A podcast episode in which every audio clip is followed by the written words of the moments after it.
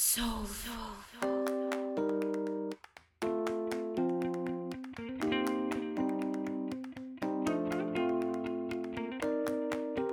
Welcome to the Speak Up Talk Radio Network, home of the Firebird Book Awards, the Positive Change Podcast Awards, and the Authors on Fire podcast. I am Pat Rullo, and today I am happy to share Scott White, the Life is Too Short guy, who is the happiest guy you will ever meet.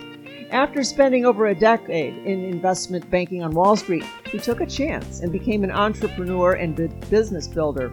Today, he is a chairman and CEO of a public real estate company, and he's always looking for his next challenge and has completed one Ironman triathlon and 15 marathons.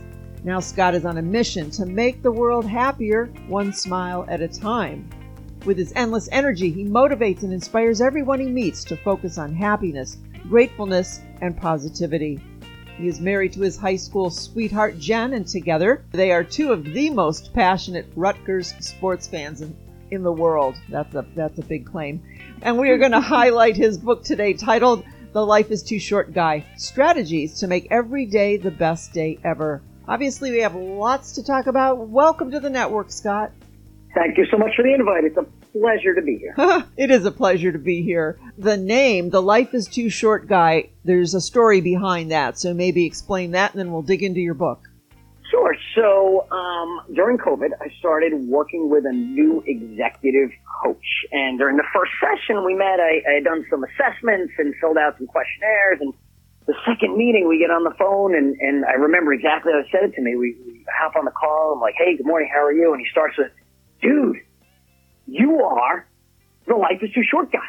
Like everything is about rah rah positivity. Get it done. Get it done today. You're the life is too short guy. And, and I was like, I guess. And this was just a couple of years ago. I'm like, that, that's interesting. I never really thought of it that way, but yeah, that's a fair characterization. And then that night I mentioned it to my wife and, and I'm very lucky to have been with my wife for a very long time. We've been together since high school and she says to me, she's like, huh, you know, you always wanted to write a book. Maybe that's your book. You write a book called The Life is Too Short Guy and you talk a little bit about your philosophy. And, you know, I originally was like, ah, that's crazy. Well, what would that book be about and who would care? And then, you know, in, in her own little way, she, she had planted the seeds and then she watered those seeds and fertilized those seeds and thus became what, what is the book today, The Life is Too Short Guy, Strategies to Make Every Day the Best Day Ever.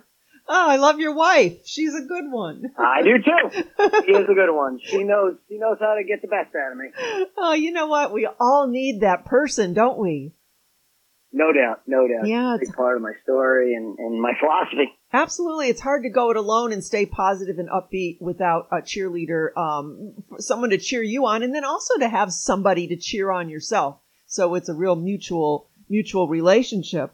All right, the life is too short, guys. So give us a look inside. There are 10 principles. If you, do you have the book handy? Maybe just a rundown of the chapter list might give folks an idea of, uh, what's in it, or you might even, you might have them all memorized, but just give us an idea of some of the chapter headings and then we'll dig a little deeper into some of them. Yeah, no doubt. So the, the, the chapter headings follow the 10 principles, and I'll walk you through the 10 principles quickly, and then we can circle back on any that you want to. Okay. And you'll note as I read off the principles, they're very casual, very informal. When I wrote the book, I was, was maniacal about keeping this a very approachable, casual, easy to read and understand book. This is not an academic book. This is not a business book. The principles are broadly applicable, and I'll shoot through them right now. But this is day-to-day blocking and tackling. This is day-to-day living your best life and at home, at work, with your family, with your friends. So here we go. The 10 principles. The first one, the most important one, the one that, that is the thread you pull through the rest of the book is called attitude is everything. The power of positivity. Attitude is everything. The power of positivity is the first and, and most important underlying principle. That ties to the second principle where I talk a little bit about some of the academic research. The second principle is called choose your attitude and own it. The first one, power of positivity. Second one, now you have the ability to choose your attitude, own it, go out in life and live it. The third one is little things make a big difference. And here I actually give a lot of really small, easy tools, the kind of things that when you read or you hear, you're like, well, that's obvious, right? That's the whole point. The whole point is we can all do this with very little effort. that's uh, that's what I want people to take away from the book. So little things make a big difference is is chapter the third principle. Four is minutes matter. We all grapple with and struggle with how we balance work and life and everything else. And by the way, I don't have some secret formula in here. What I ask people to do is I give some mental imagery and some, I'd say funny math to give people to uh, some things to think about around how they use their minutes. Minutes are finite. Think about how you use them. The fifth principle is called funny things are everywhere and it encourages and pushes people to laugh every day. Laugh at yourself, laugh at your situation, laugh at the world around you. Nothing is that serious. And, and here I give some, some personal stories of very difficult times in my life where I actually brought humor into to the situation I demonstrate funny things are everywhere. Uh, the sixth principle is learn, learn, learn. Every day is an opportunity to learn something new. Information is ubiquitous. It's free in most cases. It's around you. Engage it and learn something new every day. Uh, what do we have to the seventh principle is passion. So I hear a lot of people talk about purpose and I think it's, it's somewhat overused finding your purpose in life. And I think that people, uh, spend a lot of time trying to figure out the purpose, their one purpose in life. When I say Think about it as passion. What gets you energized, excited, motivated? What gets the juices flowing? And by the way, your passions will change over the course of your life. You, you may be passionate about something for a day, a week, a month, a year. Find your passion and incorporate it into your daily life. Uh, the eighth one is take a chance and get it done today. And I emphasize today because tomorrow is not guaranteed. And I talk here about things like risk and fear and and some of the biggest regrets people have at, at the end of their life. Um, and by the way, one of those biggest regrets is, is the regret of what I didn't do. So take a chance and get it done today. The ninth principle, which we just talked about at the beginning, you actually really teed me up on this one, so thank you. It's called Can't Make It Alone. And I talk about, uh, you know, one, we reflect on what happened during COVID when many of us were alone for the first time or in a confined space with limited social interaction and what that meant.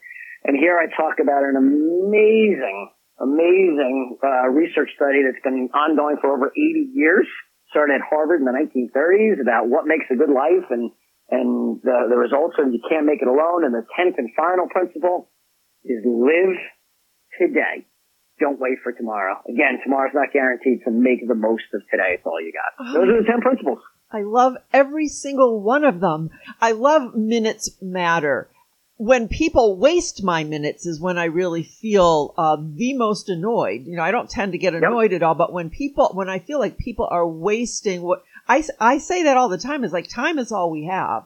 Um, and it, and if I'm wasting it, it kind of puts a little pressure on me, but I like that one because minutes do matter and we can't waste them because, as you say, there's only so many of them.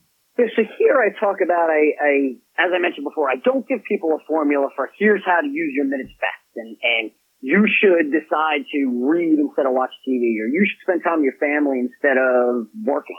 That's up to each individual person. That's not up to, to me or to someone else to tell you how to use your minutes. What I encourage people to do is is, and here is the, the math that I talked about, a little bit of funny math. I say, you know, generally speaking, rounding a little bit here, but you get the sense of the, the scope of what I'm talking about. When you're born, you have a life expectancy plus or minus, plus or minus of about 80 years. Okay? So at 80 years, when you're born, you have 42 million minutes in your life to, to play with. I suspect, Pat, that not many of your listeners are newborns. I'm going to just make an assumption here for ease of math that most of your listeners are middle aged. Let's just say 40 years old. Mm-hmm. Now, if you're a little bit older or younger, you could adjust the math on your own, but at 40 years old, you're halfway through those 42 million minutes. Now you're down to 21 million minutes. Invariably, you're going to sleep about a third of them. Now you're down to 14 million minutes. You take those 14 million minutes and you realize that generally speaking, making a broad swath statement, as you get toward the later years in life, you're not as physically and mentally as active and those minutes aren't as efficient and useful. So you probably at 40 years old have about 12 million minutes left in your life. Mm-hmm. How are you going to use them? And the mental image I give people to think about is to, I tell people, close your eyes and think about a barrel, right? A, that barrel could look like anything for me. It looks like a wine barrel, a big wine barrel. And in that wine barrel are, are your remaining minutes. I envision gold coins. And every time I do something, including talking to you right now, I envision reaching into that barrel and grabbing out and holding up some gold coins, deliberately using gold coins because these are precious commodities in terms of my life. And the two takeaways from this analogy for people to think about are one, you have no idea how many gold coins are in there. So everyone you pull out, you don't know how many more are left behind that. And number two, we all have a leak in the bottom of our barrel. We don't know how big that leak is, but one, we don't know how many minutes are in there. And two, sometimes we get to the end of the day, the week, the month, the year, and we're like, huh, I've been racing around. I got a long to-do list. I got thousands things to do, and I don't even know what I did. This is where I encourage people to be thoughtful, deliberate, proactive, decide how you use your minutes. Mm-hmm.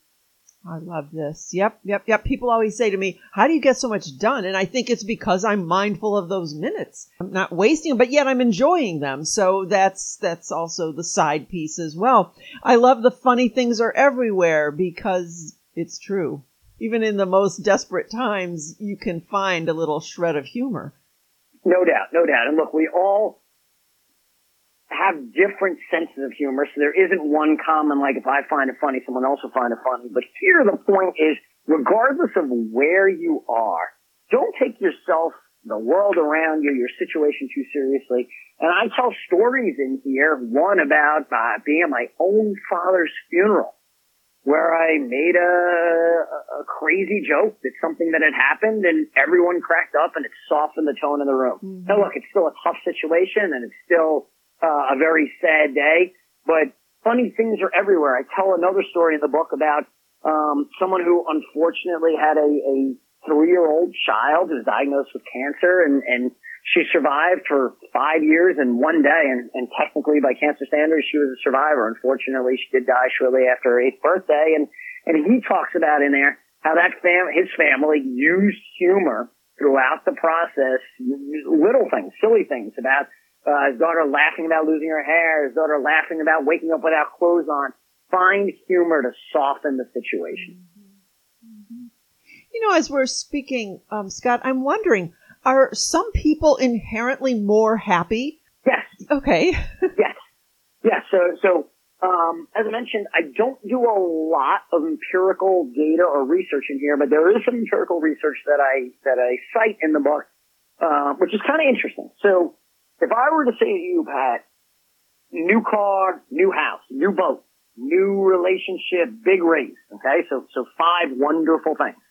Or unfortunately, maybe death or illness or divorce, really negative things. What, what percent of your overall long-term happiness do you think is predicted by the world around you? Those exogenous factors, that, that big new house. What percent of your overall happiness do you think? Well, most people might say a big percentage. I personally would not. Well, you are correct. You are correct. Most people do say, and when I speak, and I've been traveling around the country speaking, uh, people raise their hand. How about 90%, 80%? You'd be wow. amazed how many people say that. It's actually only 10%. And people are surprised to hear that. Mm-hmm. The situation is only 10%. So now, answering your specific question, because you said are certain people more predisposed, about 50% of your overall happiness is genetically encoded. So like your hair color, your eye color, your propensity for certain diseases, about 50% is your perspective on the world. However, when I say the beautiful thing about that is, alright, so 50% is, is genetically coded, 10% is the world around you, 40% is entirely, entirely how you view the world, your mm-hmm. perspective and your view on things. And if I were to say to you that in whatever you're doing in life, whether it's, it's work or a relationship or or uh, whatever it is, and I would say you uniquely have the ability to control 40% of the outcomes. Boy, that's pretty powerful. How many situations do you have the ability to control 40% of all the outcomes? And if you think about it, it's almost 50% because to a certain degree, you have the ability to control some of the world around you. I realize you can't control it all, but you know, whether or not you, you're purchasing that new car, that new house, whatever the case may be, you have some influence over that. So 40% of your overall long-term happiness is entirely within your purview and the lens through which you view the world. Mm-hmm. Absolutely. We all have the ability to change our perspective at any given moment. No doubt. Yep. No doubt.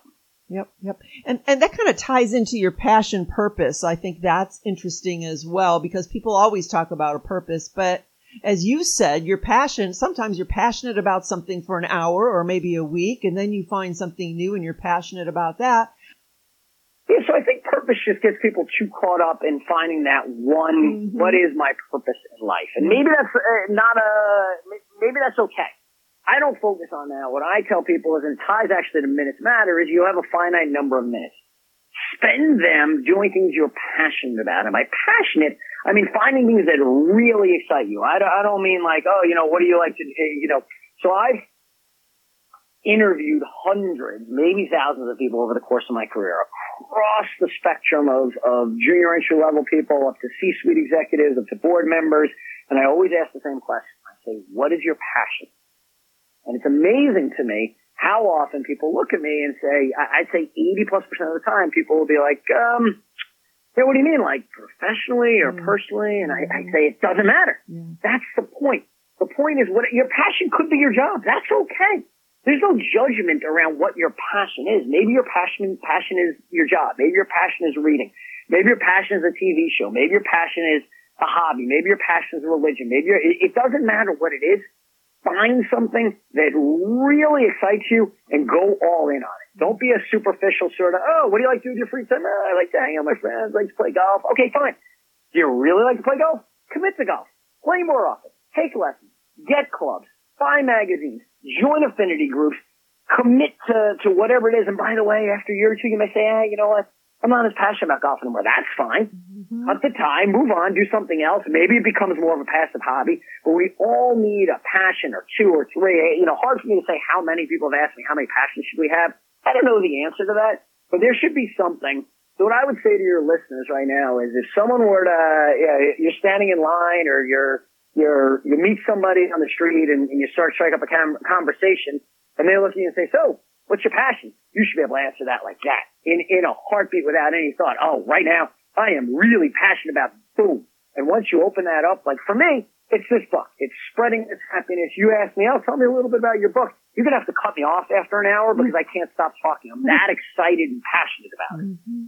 Oh, I can, you can hear it in your voice. What about, there might be a handful of naysayers that say, well, okay, this is great. I'm passionate about, say, writing, but I have four children and a spouse and I work a full-time job. Uh, tell me how I'm supposed to insert that passion into my life.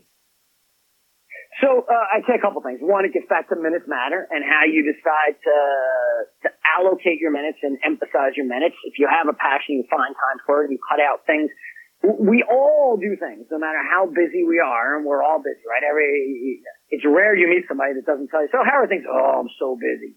So busy just means that that I'm doing a lot of different things, and here's how I'm allocating my time. So that person that you just said has four children and maybe two jobs, and whatever the case may be, how do they find time to write? They got to self-reflect and realize where are they spending their time. And, and look, this is a judgment call. I'm not making the judgment. If you're so passionate about writing, maybe you spend a little bit of time writing and a little bit less time with the children right now. I'm not saying for the rest of your life. If that's what energizes and excites you, you find ways to allocate some minutes. And by the way, it may not be a massive amount of minutes. So when you say, all right, I have a passion for writing, but I, I, I'm so busy I can't find time. I challenge you and say you can't find 10 minutes. You can't find 15 minutes. Maybe you could wake up 10 minutes earlier. Maybe you can skip that television show at night. Maybe you can, uh, spend a little bit less time doing something you're doing right now to find 10 minutes. If you find 10 minutes a day, that's an hour plus a week. You find an hour plus a week at the end of the year. You have found 50 hours. You've now committed two full days, 24 hours a day, 48 hours, 50 hours to writing. That's how you find ways to, to find your passion. I realize there are outliers. Look, I'm not going to be judgmental and, and I'm sure someone's listening and, and has a very unique situation. They're, they're dealing with uh, whatever it may be, a sick family member, working multiple jobs, unemployed, whatever the case may be. I realize there are outliers, but for the vast majority of, of the world, we could find a few minutes to chase our passions. Right, right. And that takes us to chapter, back to chapter three. Little things make a difference. So just that short amount of time can actually make a big difference. So there's so many little, little, little things. And when I say them, people are like, really? I mean, that's it. You, you, you, you're telling me to smile? Yes, smile. Say, there's one. Let me just lead with smile. And, and right now, as people are listening to this, often when I say smile, I pause. I go, smile. And I leave it silent for a couple seconds. And it's amazing to me. With 90 plus percent probability, during that mo- that few seconds of silence, mm-hmm. whomever I'm talking to, and sometimes it's a large audience, you can see the smiles mm-hmm. trickle across the crowd. Right. And I say to people, now think about it for a minute. Do you feel better than you did 10 seconds ago? Smile more often. It sounds crazy, right? You're like, all right, how's this going to change my life? All right, I challenge your listeners right now, smile right now. And when you get home from work today, smile again. And when you get in bed tonight, smile again. When you wake up tomorrow morning, smile. When you're at the breakfast table, smile. And when you get in your car, smile. When you get to the office, smile.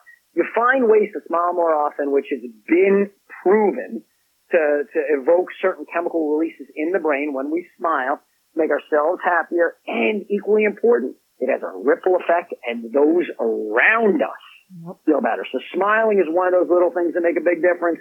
Random acts of kindness. Mm-hmm. When was the last time you performed a random act of kindness for a stranger? And in the book, I, I detail some random acts of kindness I have both given and received. And, and I refer to a study which was really fascinating, a, a study released last year in 2022 that talked about the recipient of a random act of kindness appreciates that random act substantially more than the giver believed they would. Mm-hmm. Think about how powerful that is. Mm-hmm. Think about how, how we can change the world and make the world happier one smile at a time with random acts of kindness. So smiling, random acts of kindness, whistling, singing, celebrating. These are all simple little things that make a big difference. And I detail all this in the book. Oh, so, so good. I love smiling because that is a random act of kindness, especially these days. Everybody's a little bit uptight uh, about the world and life and situations. And you could just see how disarmed people are when you know you open up a door and you smile at them and that you can almost see the shock on their face but then you know there's aftershocks. And i just love the whole anonymity of that because you have no idea the repercussions of that smile that once they walk out of the building they still see it and remember it and it makes them feel good but yet you don't know that. And that's kind of a gift for both parties. Absolutely absolutely well said oh this is so good. We could talk all day.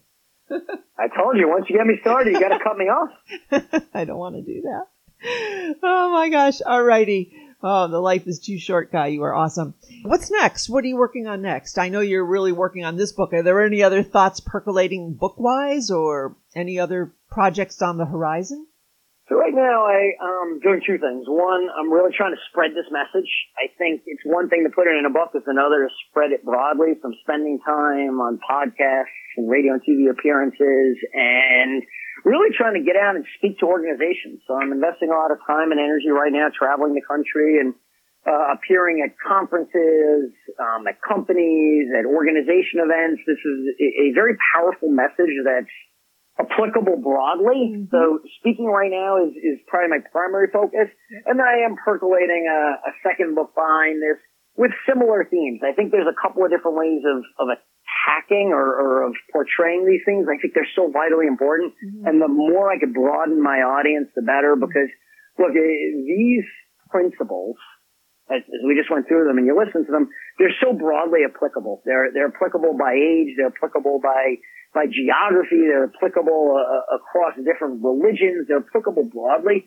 Meeting with corporations, with sales teams, with HR teams, with conferences, um, to spread this message. That's really where my energy is now. The the message is we all have the ability to live a happier, more fulfilling life. We all control our own destiny, and today's your day. Don't wait for tomorrow. Make today the best day ever. Go out and and it, it takes so little to be deliberate, to be thoughtful, to be proactive, to live a happier life. Make today the best day ever. Go to sleep, wake up tomorrow, and make it a little bit better. Absolutely. Take a chance and get it done today, right? That's it. Got it. All right. Well, if you would share your contact information where folks can find more about you and get copies of your book. Sure. course, the easiest way is to go directly to my website, lifeistooshortguy.com. That's lifeistooshortguy.com. And there you can learn more about the book, my speaking platform, uh, sign up for my newsletter, so on and so forth. So lifeistooshortguy.com is the best way to find me. Excellent. You know, Scott, we need more of you. So get out there and share the word so other folks can get out and start sharing the word and we can create a happier world. You know, one book at a time, one conversation at a time. It's really not difficult, but your book just puts it all together 10 easy steps. You've got reflective questions at the ends of each chapter yeah, just so so many reasons for everybody to get a copy of this book. This would be a great a holiday gift, a birthday gift. It's just as we said, applicable to just about everyone. So thank you so much for your enthusiasm for taking the time to write this book. Thank your wife for being who she is and helping you out. And uh, let's stay in touch and do more once you get your next book out. Thank you so much, Pat. It really was a pleasure to appear on your show today.